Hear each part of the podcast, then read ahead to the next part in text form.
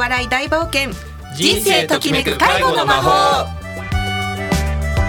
皆さんこんにちは。この番組は介護職員による介護職員のための人材紹介会社日本未来ケアがお送りする、介護を楽しむための笑顔と笑いをお届けする情報番組です。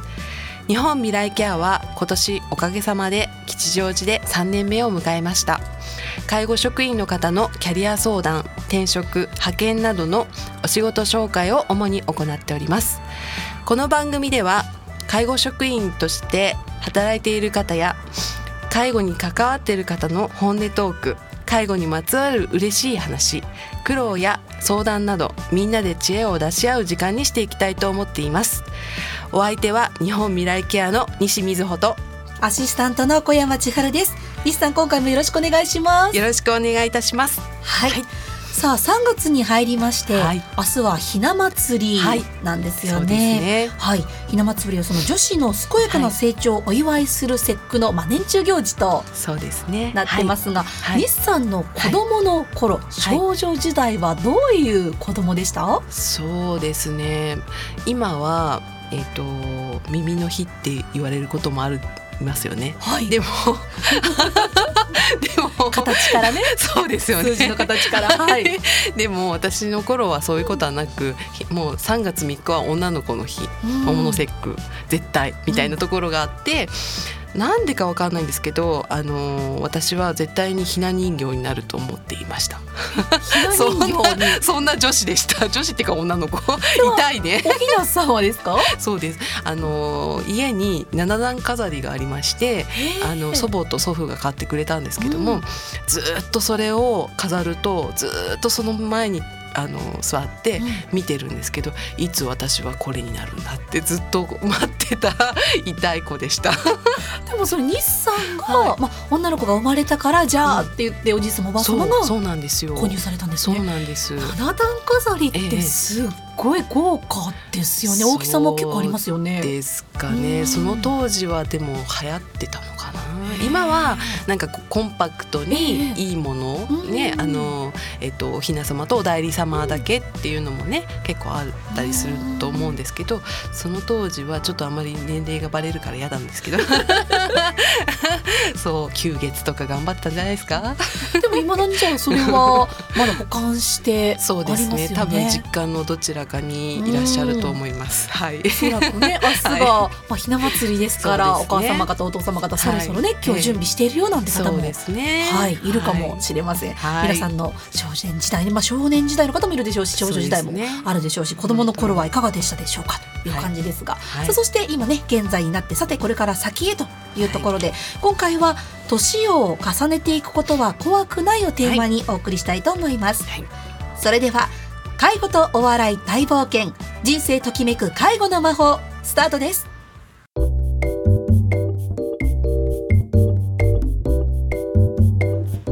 改めまして、日本未来ケアの西瑞穂と申します。アシスタントの小山千春です。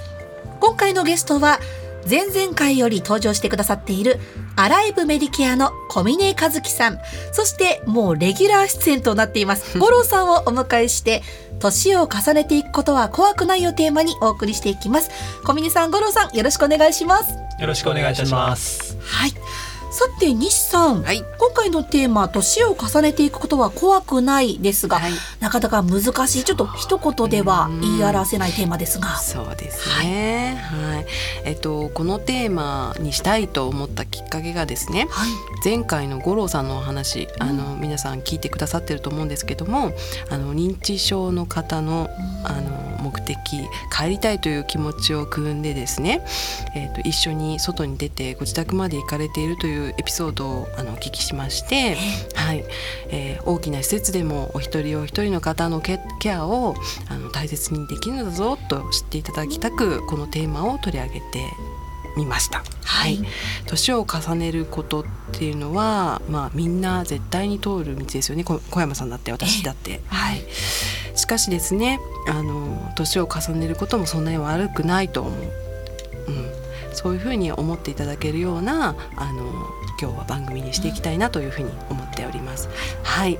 で介護さんですね、現場の介護さんや、えー、専門職の皆さんの頑張りもですね、同時にお届けできたらと思っておりますので、あの楽しんで聞いていただけたらなと思います。はい、はい、わかりました、はい、では早速参りたいと思います、はい、さあまず先ほど西さんからもお話がありましたが、その認知症の方のケアについてということで、まずは五郎さん、はいはい、お話前回もいただいたんですが、ええ、この帰りたいというその方の目的、この気持ちについて寄り添って一緒に歩く、はい、これはどういうことからされたことか、ちょっとまた改めて伺ってもよろしいでしょうか。はい、まあ、なぜっていうことにまあお答えする前に、まあ、認知症というのはそもそもどういう状態なのかな、えー、認知症の方というのはどういう世界の中で生きているのかというところからちょっと考えてみたいと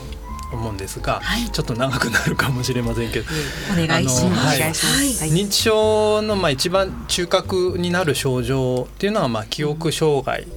うん、あのまあ、それはご存知だと思うんですけども、あのその特徴を簡単に言うと、はい、新しいことを覚えるのが苦手とか難しい、うんうん、だけど古い記憶っていうのは、うん、あの残っているっていうことなんですね、はい、でまあ、これ短期記憶障害なんて言いますけども、はい、例えば、えー、ある方が老人ホームに入りました、はい、あるいは病院に入院しましたっていう時に、まあ、認知症の方っていうのは最近のことを覚えられないので、うん、今いる場所、例えば老人ホーム、病院っていうところがどこなのか分かんなくなっちゃう、うんうん、はい、あるいはなんで自分がそこにいるのかが分かんなくなっちゃう、うん、えー、そういう状況になるんですよね。でしかも周りはもう知らない人ばっかりっていう状態、うん、想像するとど う, どうですかなり不安な、ね、あの状況になると思うんですけども、あの、まあ、一方でその昔の古い記憶が残ってるっていうところで、例えばその長年、ね、暮らしてきたお家がちゃんとあって、うん、旦那さんがいたり奥さんがいたり、まあ、子供たち、えー、あるいはまあ両親と一緒に暮らしてました、うん、まあ、そういった記憶はあのしっかり残っている、あるいはもう一生懸命仕事一つ筋であの打ち込んできたっていう記憶なんかもしっかり、えー、残っている。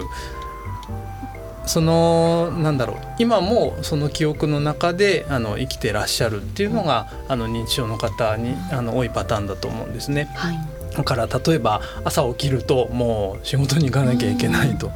えー、夕方になればあの子供がお腹空かしてるから早く帰ってご飯の支度しなきゃいけないとか、あのそういうことでまあ外へ出たがったり実際に出ちゃったり、まあ、いわゆる徘徊っていうことなんですけども、周りから見てるとあれおじいちゃんなんか変なこと言ってるな、あの仕事なんか特にやめてるのにとかね、あの子供だって待ってないのになって周りの人は思うかもしれないんだけど、本人にとってはそういうちゃんとした理由があるんだぞと、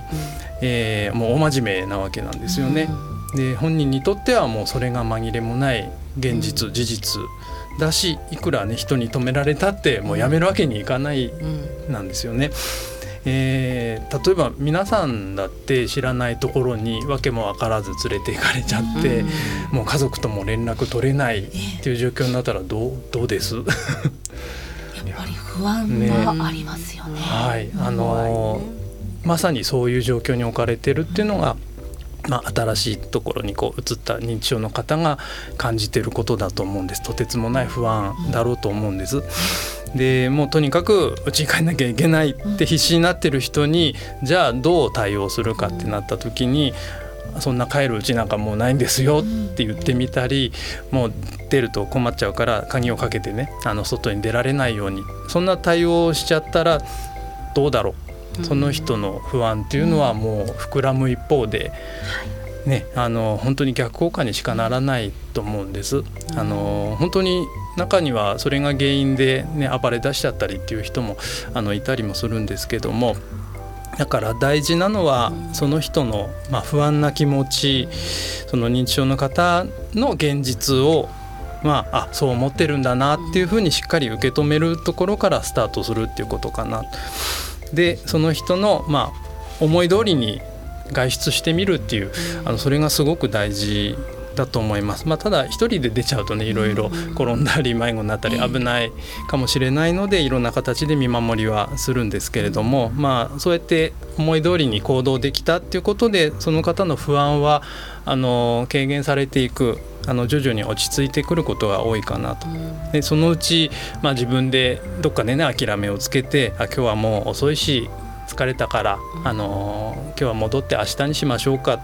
ていうと、すんなり戻ってくれたりとかいうこともあるんですよね。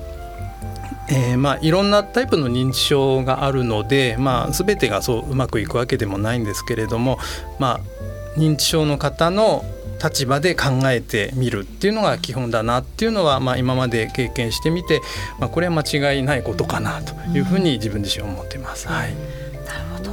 小峰さん、今の五郎さんのお話、またサポートのお話も受けていかがですか？本当に、まあ、五郎さんのおっしゃる通りで、やっぱりその周辺症状を抑える、まあ、唯一の薬っていうのはもうケアの力であるというふうに僕なんかも今すごい実感しているんですけども、はい、やはりあの認知力であったりとか、まあ、記憶の機能の低下っていうのは、まあ、加齢であったり病気で致し方ないこともあるかと思うんですけども、まあ、その中でもニコニコ穏やかに過ごしている方もいらっしゃれば、不安な表情であのこう見ている方もいらっしゃるって、この違い何かなっていうふうに考えることがよくあります。やっぱりその五郎さんおっしゃっていただいたように、分からなくなるっていう不安っていうのはやっぱ推し量れるものでは、今のこの健常な体ではないんですけども、まあ、よくあの異国の地に一人で行ったような気持ちになれっていうように、まあ、あの教わることもあるかと思うんですけども、はい、まあ、そんな中でこう異国の地で同じような白い顔をしたのに、ね、日本人の方がいたらまあ安心するかのように、やっぱりこうその方のすごい不安でいる状況に、この細長い人間がこう入ってきた時にこの人はあの安心できるのかなとか大丈夫なのかなっていう時に、やっぱりその安心していいんだっていう思えるような環境で、人もまあ環境なので、そういうふうにありたいなというふうに思っています。それをするためにはその方を知ることであり、やはりあの、まあ、五郎さんも先ほどからおっしゃっていますけども、古い記憶は残っているということで、その方の生活歴、今まで大切にしてきたことっていうことが、その分からなくなってきているところでも心の拠り所になっているはずですので、そこをいかに知っていて、そこに対してあの言葉がけをして差し上げられたりとか、あの寄り添えるかっていうことがすごい大切なんだなっていうふうに思っています、はい。そのやっぱり寄り添いという部分でですが、一人のスタッフさんの力だけではやはり難しいこともあるとは思うんですね。ましてこの大きな所帯の大所帯のホームさんになったりとか、介護の方スタッフさんが増えれば増えるほど、やっぱり一人一人の対応ってとても難しくなるとは思うんですが、ちょっと小峰さんに伺いたいのは、そのスタッフさんの対応であったり、ちょっとズバリのところでモチベーションがちょっと下がってしまったり、そういうことはあまりないんでしょうか？そうですね、あのですのでやはりこういった施設ではチームケアというものに力を入れて、はい、まあ、やっております。やはりあのチームでいるからこそ、自分のできないことであったり足りない部分を補い合えるという部分もありますし、一人でできない大きなことができるっていう強みもあるかと思います、うん。介護現場では日々の生活全般をサポートしていくんですけども、その中ではあの身体的なサポートであったり、医療的なサポートであったり、まあ、先進的なサポートであったり、いろいろあるかと思うんですけども、その中で僕たち看護であ介護であったり、まあ、看護であったりケアマネであったり ピーティー であったりホームドクターであったりっていういろんな職種が関わって、それぞれの立場からご入居者を支えていくというようなスタンスをとっております。でやはり何がモチベーションになるかと言いますと、その方がやっぱり元気になるということに尽きるかと思うんですけども、やはりあの元気になって今まで食べれなかったものが食べれるようになるですとか、あの行けなかったはずのとこ行けるようになるとか、お孫様の結婚式にまさか行けると思わなかったとか、そういった事例があのいろいろ散らばっている中で、それをあの実現できたという時、やっぱりチームのモチベーションにはあのすごいつなってるかなと思います、はい。このチームケアというお話今出ましたが、五郎さん、チームケアについてもどういう、はい、あそうですね、あのーまあ、さっきのお話なんですけども、はい、私たちのホームでもあの同じような対応をあの、まあ、施設長自らあの行ったりということで、まあ、職員職種問わず誰でもあのできる人が対応に当たる感じ、まあ、それも一つのチームケアかなと思うんですけども、はい、もう一つ大事、あの認知症のケアで大事かなって思うのが、そのホームの居心地を良くするっていうこと、まあ、つまり認知症の方がそこをね自分の居場所だと思って安心できるっていうことがすごく大事かなと、まあ、例えば、えーまあ、お部屋にねなじみのものがあのそ揃えてあって、はい、あの落ち着くとかあの美味しい食事とか気持ちいいお風呂もそうなんですけども、あの一番はやっぱり人間関係があの良好に保っててるかどうかっていうところ、はい、まあ、信頼できるスタッフがいて、えーまあ、打ち解け合える友達がいて、まあ、自分がその場で必要とされてるっていうふうな、まあ、実感そういうふうな実感ができる、まあ、役割があるっていうこと、うん、あのそういうことを実現するためにやっぱり介護看護マネージャー、まあ、その他多くの職種による、まあ、チームケアこれは絶対必要かなと、うん、あの自分一人でできることじゃないなと思います。なるほど、西さん、はい、この今お二人のお話を受けて、うんうん、はい、チームケアであったりサポートの仕方いかが感じられますか？うん、そうですね、あのー、今、はい、あの五郎さんからも小峰さんからもありましたが、あの短期記憶ってねやはり認知症の方ってなくなっちゃうんですよね、うん、でもねあの感情って残るんですよね、うん、快不快っていうのかな、はい、であの顔は覚えてなくても声だったりなんか優しくしてもらったなとか、うん、すごく楽しかったなって思っていうところはな ん, なんとなく覚えてるんですよね。その積み重ねで五郎さんが言ってたその居場所だったりだそういうふうになんかこうあ私ここにいていい場所なんだみたいな感じになってくる。実際五郎さんそうなんですよ ね, そうですね 12, 12月に入居された方が、はい、今、えっと、現にそのえっと、そんなお部屋ずっと帰る帰るって言ってた人が、うんうん、あの今日初めて、うん、あの私ここにいていいんですよねって言ってくれました。そうなんですよね、はい、それって多分五郎さんやそのナースさんだとか、えっと、他の介護士さんがあのずっとあのその方を見てきて、はい、うん、ここにいていいんだよっていうなんか促しことあるごとにしてきたんだと思うんですよね。なのでそういう言葉になった。明日はどうか分かんないですよね。でもね、そうですね分かんないけど、はい、うん、そういうことが本当にあのいいことなのかな。だからどこのね施設もそういうことを今取り組んでる、うん、介護ってすごくなんかこうねまだまだの、うん、なんだろうあの医療に比べたら浅いねあの分野だとは思うんですけど、すごくあのなんかいい方向に進んできたなっていうふうに思います。うん、はい。はい、うん、ありがとうございます、はい、さあ前半は施設の入居者様支える取り組みサポート体制についても教えていただいてきました。さあこの後は後半もまたお二人にお付き合いいただいてお送りしたいと思います。ではここでいっきょくお届けしたいと思います。ナンバーはエポでダウンタウン。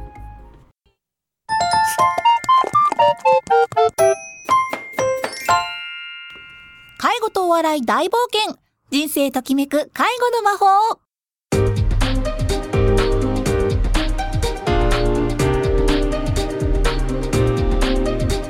改めまして日本未来ケアの西瑞穂です。アシスタントの小山千春です。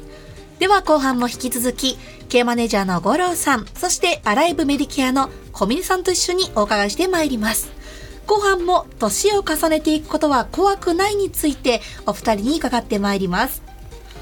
では五郎さん、小峰さん、先ほどは認知症の方の支援の方法や取り組みについて伺ってきましたが、まずは五郎さんから、はい、その他に何かされていることというのはございますでしょうか？大丈夫ですか？はいはい、ごめんなさい、ちょっとバタバタして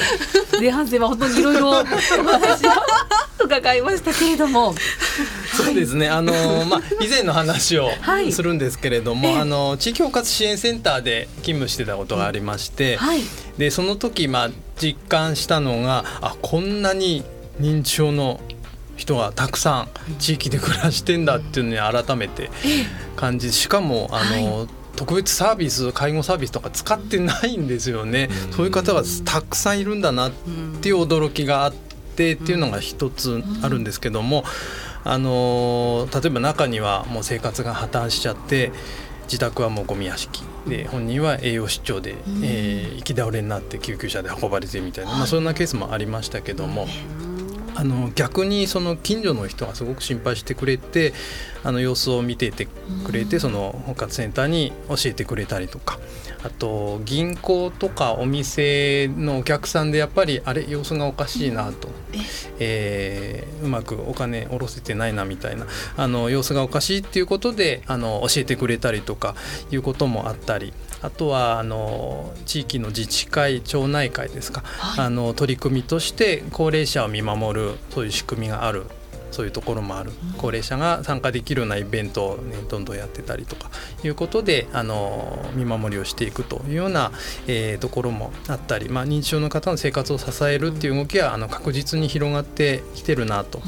いうところなんですけども、ただその認知症の方が施設に入居しちゃうと、うん、結構そのあとはじゃあ施設に任せれば安心みたいに、えーなりがちなところがあって、まあ、施設の方もともすればこう閉鎖的になりがちなところもあるのでね、まあ、そういう感じを、えー、持ってたんですけども、まあ、本当は施設に入ってからも地域とのつながりを大事に、えー、続けて、まあ、暮らしていけたらいいんじゃないかなと、まあ、そういう意味では今力を入れているのがその施設と地域との交流と、えー、いうことで、まあ、認知症の方が住みやすいまちづくりのお手伝いをできればいいなというふうに考えています、うん、はい、ありがとうございます。では続いて小峰さん、その他の取り組みということではどういうことが他にあるでしょうか。はい、えー、と私どもの施設ではですね、はい、あのサービス担当者会議というものをとても大切にしておりまして、はい、そこではあのご家族様にも介護を手伝いいただいていただきまして、まあ、一緒に悩み支えていくということを行っております、まあ、少なくとも半年にいっかい行っているんですけども、はい、まあ、その半年前のビフォーアフターみたいな形で、まあ、できればその半年前より元気になっていただきたいですし、何かその一つでも実現できることが増えてればいいなという思いで関わらせていただいているんですけども、まあ、そのためにはそのケアプランというのがとても大切になってきまして、いかにそのケアプランがまあ本人のやりたいということに基づいた、まあ、本人本位のものになっているかというところがまず肝であり、その後にそれをちゃんとプロセスとしてあの回していく回していくっていうのはちょっと嫌な言い方なんですけども、そういったあのちゃんと実地して評価していくといったあのそこを一連の流れというのをとても大切だなというふうに考えております、はい、なるほど。最後になりましたが、西さん、はい、今日のお二人のお話を聞いていかがでしたか。はいはいはい、小峰さんね言ってくださりましたけど、やっぱりね施設はねそうは言っても大所帯ですよね、はい、小山さんもねこの先ほど言ってくださりましたけども、なかなかねお一人お一人の細やかなケアの展開っていうのはすごく難しいと思うんですけども、その中でも介護士さんや、えーと、ナースさんですね、その他の専門職の方、はい、うん、自分たちのできる範囲で最大限にやはり今ねあのお話にあったようにやられてますよね、頑張ってますよね。でまたね五郎さんがおっしゃってたあの地域のことなんですけれども、あの施設じゃなくてもあのたくさんねあの支援は至るところにあると思うんです。なので一人で頑張っている方や、ね、地域で孤立されている方とか、ね、そういう方たちあのどうかねあの探してみてください。市役所とか行けばあの本当に聞いてくれるあの窓口ありますので、一人で絶対悩まずにねあのそういったところをあの頼っていいと思います。はい、そう思いました。はい、はい、今回は年を重ねていくことは怖くないについて伺ってまいりました。井田さん、ありがとうございます。ありがとうございました。さあ、ではそろそろお時間が近づいてまいりました。はい、今月も大変良いお話、節電の取り組みが聞けたと思います。はいはい、えー、今の施設さんは、えー、本当に頑張っていると思います。はい、それから介護士さん、看護師さん、福祉に携わっているすべての方、本当に毎日お疲れ様です。来月からもそういった皆さんの応援になるような放送をしていきたいと考えておりますので、どうぞよろしくお願いいたします。はいはい、この番組はインターネットのポッドキャストからも配信しております。聞き逃した方はそちらでぜひお聞きください。それでは次回もお楽しみに。本日のお相手は日本未来ケアの西瑞穂とケアマネージャーの五郎と新井メディケアの小峰和樹とアシスタントの小山千春でした。来月も皆さんどうぞ楽しみにしていてください。では最後にこちらの曲を聴いてお別れしたいと思います。ナンバーはスーパーフライで愛を込めて花束を。